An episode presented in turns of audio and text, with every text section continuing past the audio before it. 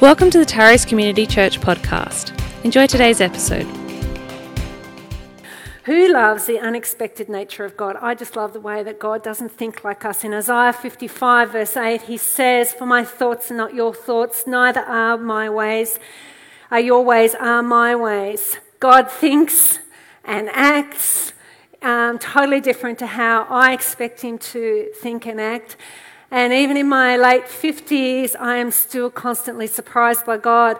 This year I've been thinking about Paul when he was in um, Troas and he was wanting to go into Asia. He was wanting to take the gospel into Asia. And, and the Spirit of God stopped him and said, No, you can't go there. And then he wanted to go to Bithynia, which is another part I understand in, in Turkey. And, and the Spirit stopped him and said, No, you can't go there.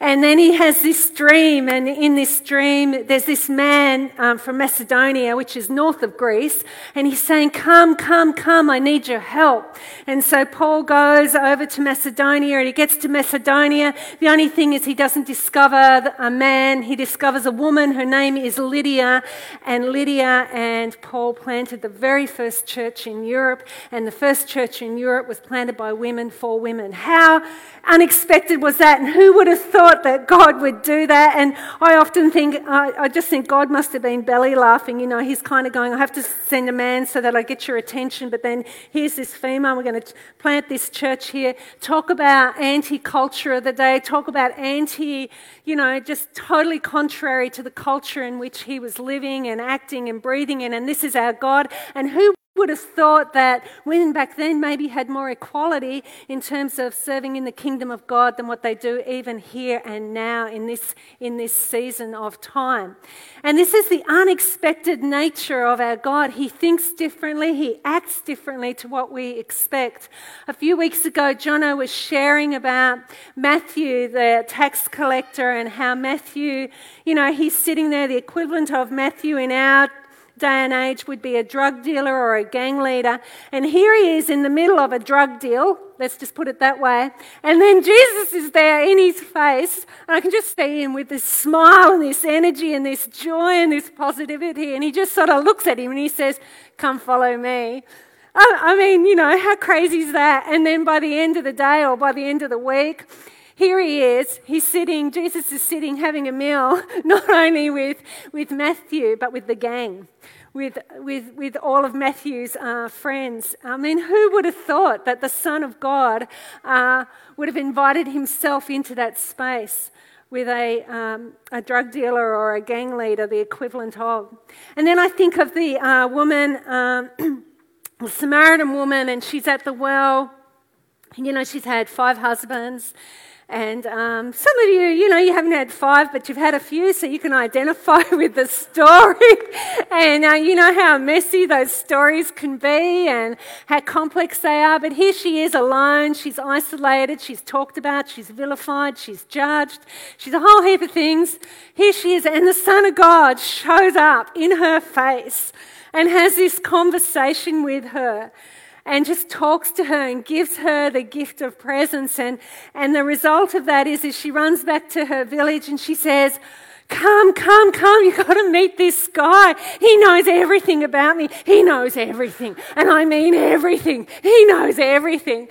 And he loves me. He loves me. Who would have thought that God could be so up close, personal, and present? This is the unexpected God that we get to love and to follow. And you know, before Jesus did anything, before he said anything, before he changed anything, the gift that he gave humanity was presence. He just simply showed up and he just loved. He was present. And this is kind of like a contrary thought, I think, to a thought that's fairly dominant within our theology, within our, within our uh, Christian interpretation, I suppose, of who Jesus actually is. And it's this I don't believe that sin separates us from God. Because I think that the life of Jesus Christ proves that whilst we were still sinners, He comes and He's up close and He's personal and He's present. God isn't separate. If I look from Genesis all the way through to Revelation, I find life after life. I find Adam and Eve in the middle of their sin, and who shows up? God. I find Jacob in the middle of his sin, and who shows up? God. I find Moses in the middle of his murder. Who shows up? God. David, adultery and murder. Who shows up? God. New Testament, Let's look at them all Matthew, James, John, Peter, Mary Magdalene. The names go on the list. Who shows up? God. Who showed up in your life when you were at your worst? God. But there's this concept and this idea that we have, and our non Christian culture out there believe it that God isn't interested in me unless I clean up unless I repent and unless I toe the party line, that God isn't interested in me and He's not going to show up for me. See, Jesus didn't come to change God's mind about us, Jesus came to change our mind about who God was. He came to change our thinking about who God actually is. And He's gone to great lengths to show that He loves us and He sees us and He wants to be present to us.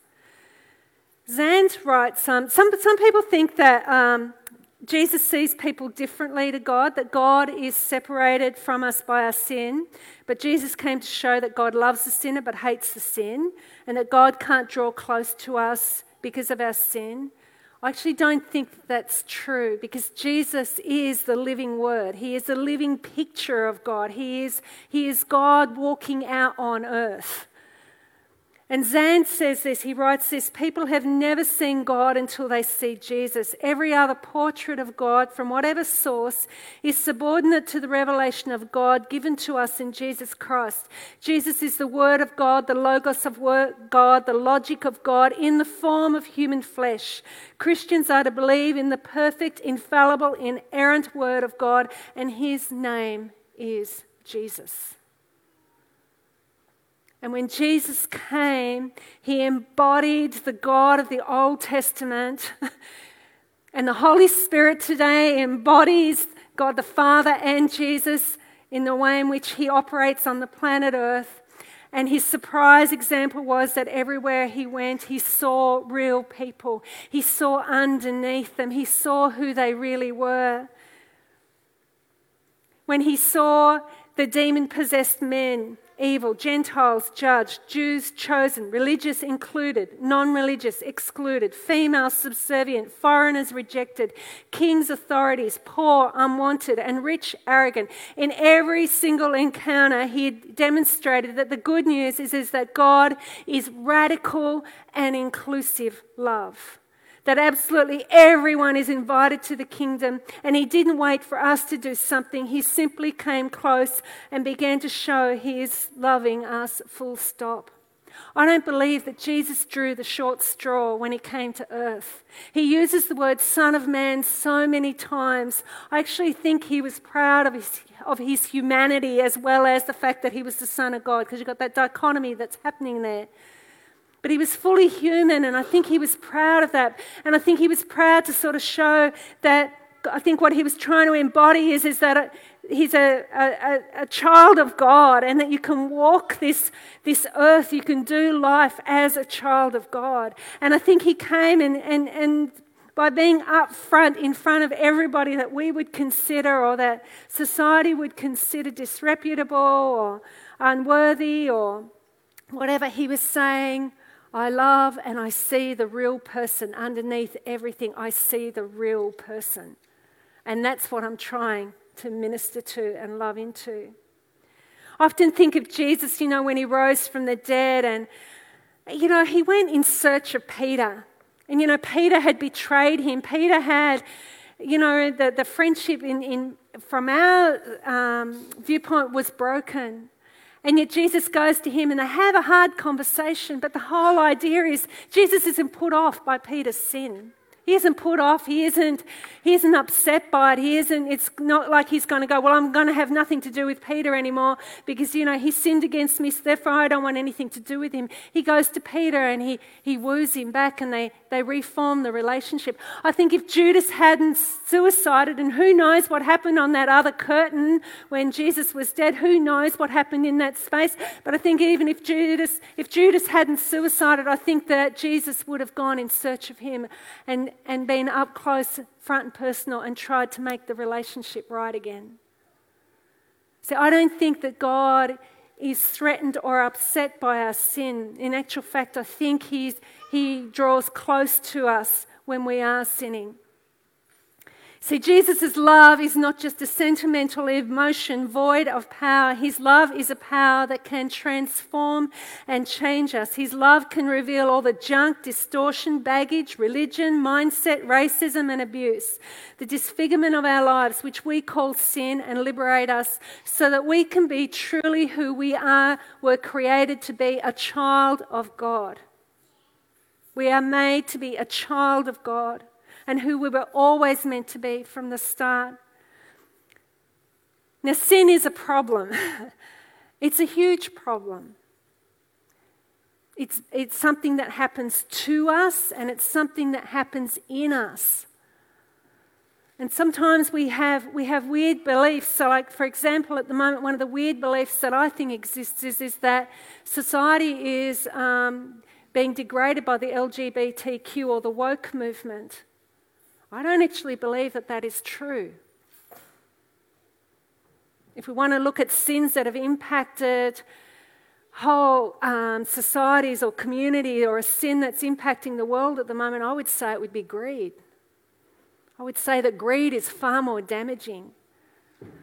At the moment, we have 8 million children wasting from famine, 49 million people across the planet who are starving that's not LGBTQ. That's greed. And out of that'll come violence and civil war and trafficking and a whole heap of things. If we look at the homeless issue here in Australia, for example, it's not LGBTQ that's causing people to be homeless.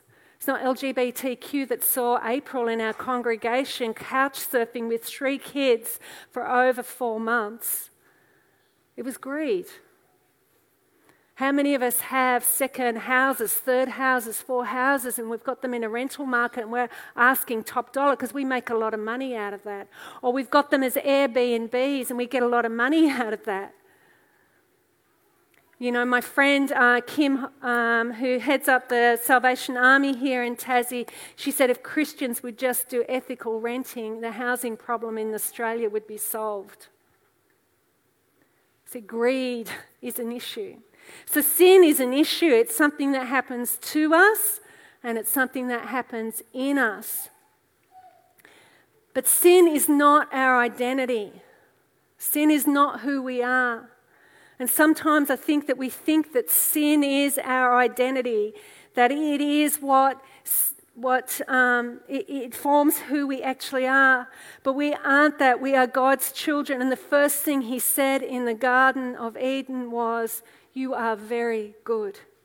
Who made us? God. How did He make us? He made us very good. Sin can't separate us from God. Jesus proves this over and over again that He is not afraid of the sin in our life and that He can draw close to us. He says this in, uh, Paul says this in Romans um, 8, he says, For I am convinced that neither death nor life, neither angels nor demons, neither present nor the future, nor any powers, neither height nor depth, nor anything else in all creation will be able to separate us from the love of God that is in Christ Jesus our Lord. See, sin is our enemy.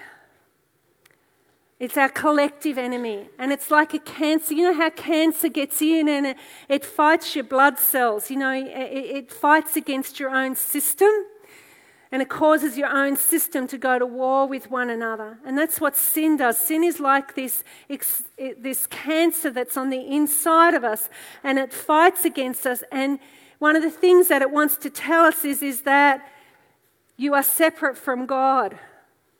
You are separate. You're not worthy of God. How many non Christians have I heard say, I could never go to church, the roof would, roof would fall in? Or when we start engaging with some sin, we withdraw from community or we withdraw or we think that we're no longer worthwhile. You can talk to people from prison or um, our sex addicts or our drug addicts, and they will tell you over and over again, I'm not worthy of that stuff. I'm not good enough. God wouldn't be interested in the likes of me. That's sin lying. That's sin saying that God's not interested, that somehow we're separate from God because of what we do. God's not put off by the sin, He comes close to us. And the other thing is, is that in, in that lying space, the other lie that sin says is, is that you are alone. And so we hide our sin. We, how hard is it for us to have in this, in this congregation an honest conversation where we can put up a hand and say, Hey, I'm Sharon and I'm a sinner and I have a problem with pride? Hi, I'm Sharon and I'm a sinner and I have a problem with anger. Or, Hi, Sharon, I'm a sinner and I have a problem with envy. Or, Hi, I'm Sharon and I have a problem with lust. Hi, I'm Sharon and I'm this. Because what sin says to us is, is, is that we are alone and we are separate, and we've got to keep all that stuff hidden and away in the dark um, because God doesn't like it. So we're separate and we're alone. Young writes this God doesn't have a low view of humanity because God knows the truth about us. God is not fooled by all the lies we have told ourselves and each other. Jesus is the truth about who we are fully human, fully alive. Deeper than all the hurt and broken bits and pieces is a very good creation. And we were created in the image and likeness of God, but we have become blind in the deceit darkness we believe. It is time for us to stop agreeing with those devastating lies. You see, underneath all the pain, all the shame, all the guilt, all the brokenness, the darkest parts of us is something sacred, is something good is something that's created in the image of God. And it's this that Jesus came to liberate us from. You see, when we say Jesus died for our sins within a message about how to escape this nasty old world and go to heaven, it means one thing. But when we say Jesus died for our sins within a message about God, the Creator, rescuing His creation from corruption, it means an entirely different thing. You see, in every story in Scripture that I see, I see this amazing God who comes close, who actually wants to transform and change us, who wants to, to deal with that cancer that's living in on the inside of us, get rid of it so that we can live proudly as a child of God who is made in the image and likeness of God. How heavy does sin feel? I often think of, um, you know, mums who've lost their kids because of addiction and pain. I think of men who keep hurting people that they love with their anger. I think of friends despairing with addiction. I think of friends who can't get out of bed because of depression and sickness that literally holds them down. I think of those of us that are carrying that exhausting burden of, I'm not good enough. How on earth did I marry that guy? How on earth did I get in this situation? We carry shame and we carry guilt, and it just goes on and on. And this is the impact of sin in our bodies, on our heart, and on our soul and our life. And at times we allow sin to have the last word. And we've lost so much joy, so much love, so much time, and hope by believing in sin. We've given sin a lot of emphasis. But you know, God's love is the first and it's the final word. It is what overcomes sin and it's what conquers it. See, love is a power that's greater than any other. That power says you are loved, you are made for love, made for love, made in love and by love. You are wanted, received, worthy, whole, sacred, and complete. And that's the message that Jesus was trying to give us time and time again when he came, and when he specifically came to the kinds of people that he came. He came to all of us. And he's up close and, and personal, and his love is So great. God has never been an enemy of humanity. God has been leading us to understand and experience that He is good and He is with us no matter what. And Jesus is the pinnacle of this revelation, and He went all the way to the cross in the ultimate act of compassion to convince once and for all that He's not angry, that He's love. But sin tells us shouts at us that God is full of judgment and we're de- destined to suffer his wrath. But the whole chapter of Romans 8 preaches something very different. It teaches that Jesus came to show the real face of God, and that face is a God of love and power. That love is the most powerful force on the planet. It changes people, it's active, it's working on our behalf, even when we pit ourselves against God or believe we're separate from Him. Romans 5 8 says, While we were still sinners, Christ died for us. If God was angry or our enemy, He would have waited to demonstrate His extravagant love for us, but He didn't because it's just not true. God has no human enemies. He's not against you, He is for you. He's not mad at you. He's not even perpetually disappointed in you. He just wants to come close to you and he wants to transform and liberate you. So, why did Jesus come? He didn't come to change God's mind about our humanity, He came to change our mind about who God actually is. Do you understand what God wants to do in your life, but not only your life, but the lives of your friends, your family? Do you understand how the Holy Spirit's working at the moment? Because I can guarantee you the Holy Spirit's working in exactly the same way that God the Father and Jesus have worked. And that is, is that they come up close and personal to every single person on the planet. And they're trying, they're trying to show grace and they're trying to show love and they're trying to reveal themselves to people over and over again. God wants to liberate us, He's fighting for us. In um, Romans 7 15 to 20, it says this I do not understand what I do, for what I want to do, I do not do, but what I hate, I do. And if I do what I do not want to do, I agree that the law is good. As it is, it is no longer I myself who do it, but it is sin living in me. For I know that good itself does not dwell in me, that is, in my sinful nature. For I have the desire to do what is good, but I cannot carry it out. For I do not do the good I want to do, but the evil I do not want to do, this I keep on doing. And if I do what I do not want to do, it is no longer I who do it, but it is sin living in me that, that does it. See, depravity occurs when our operating system, our flesh, has been taken over by a foreign power, a virus that has corrupted our core.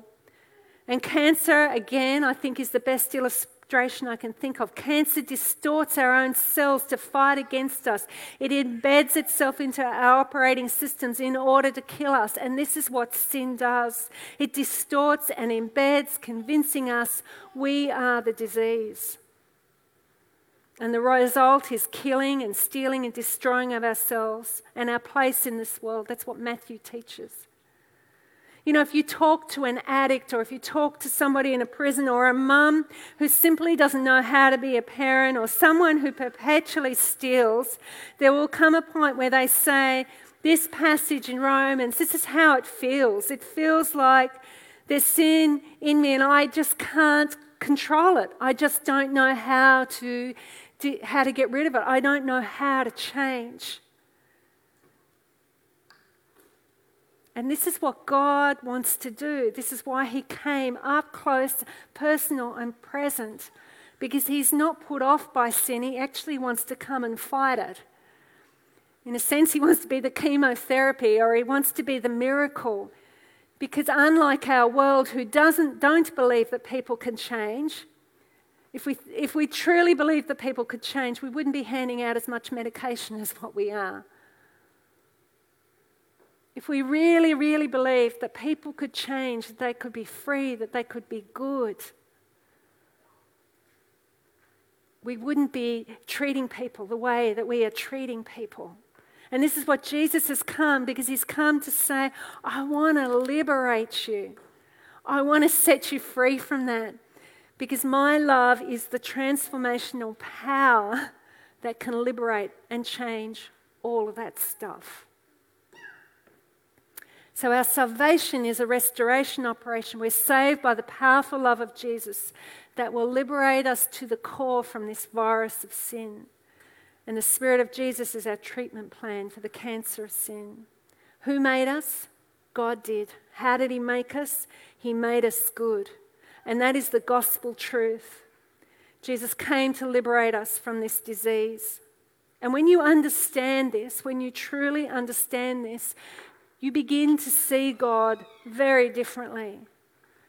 You begin to see God as this God who has this enormous love for you and who is not put off by anything, who can actually belly laugh at some of the mistakes that you make and some of the failures that you do, and, and can kind of come along and say, Hey, I can help you with that.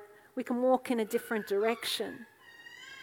You see this God as this God with this incredible heart for you. And so it means that you don't have to hide anything anymore. You can just come and be yourself with God. And somehow, in that relationship of safety and vulnerability, you begin to change. You begin to have conversations. I have this problem. I get a bit snarky here. And God says, Oh, that's okay. Stay with me and I'll teach you how. But it also means that we see other people differently.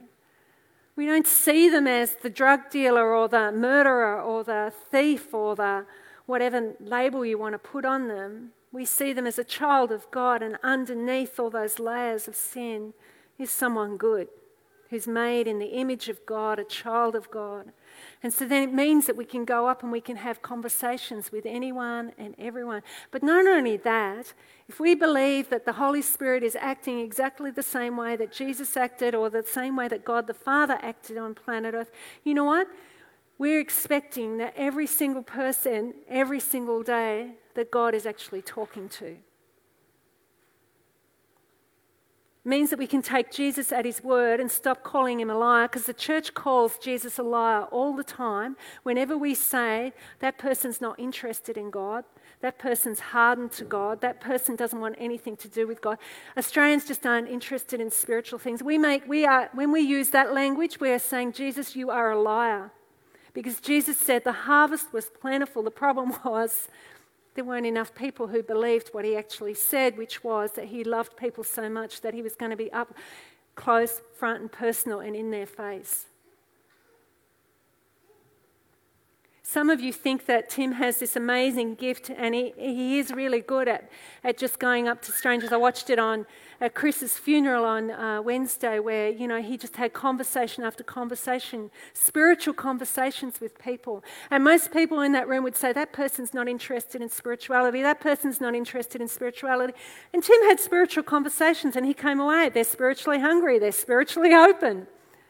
Why? Because he believes, he takes Jesus at face value and believes what Jesus is actually saying.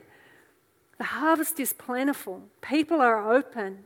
The Holy Spirit is talking to people every single day. The Holy Spirit is interested. The Holy Spirit is working. The Holy Spirit is extending grace. The Holy Spirit is, is loving people. He takes Tim takes that at face value, and then all of a sudden, all these conversations erupt.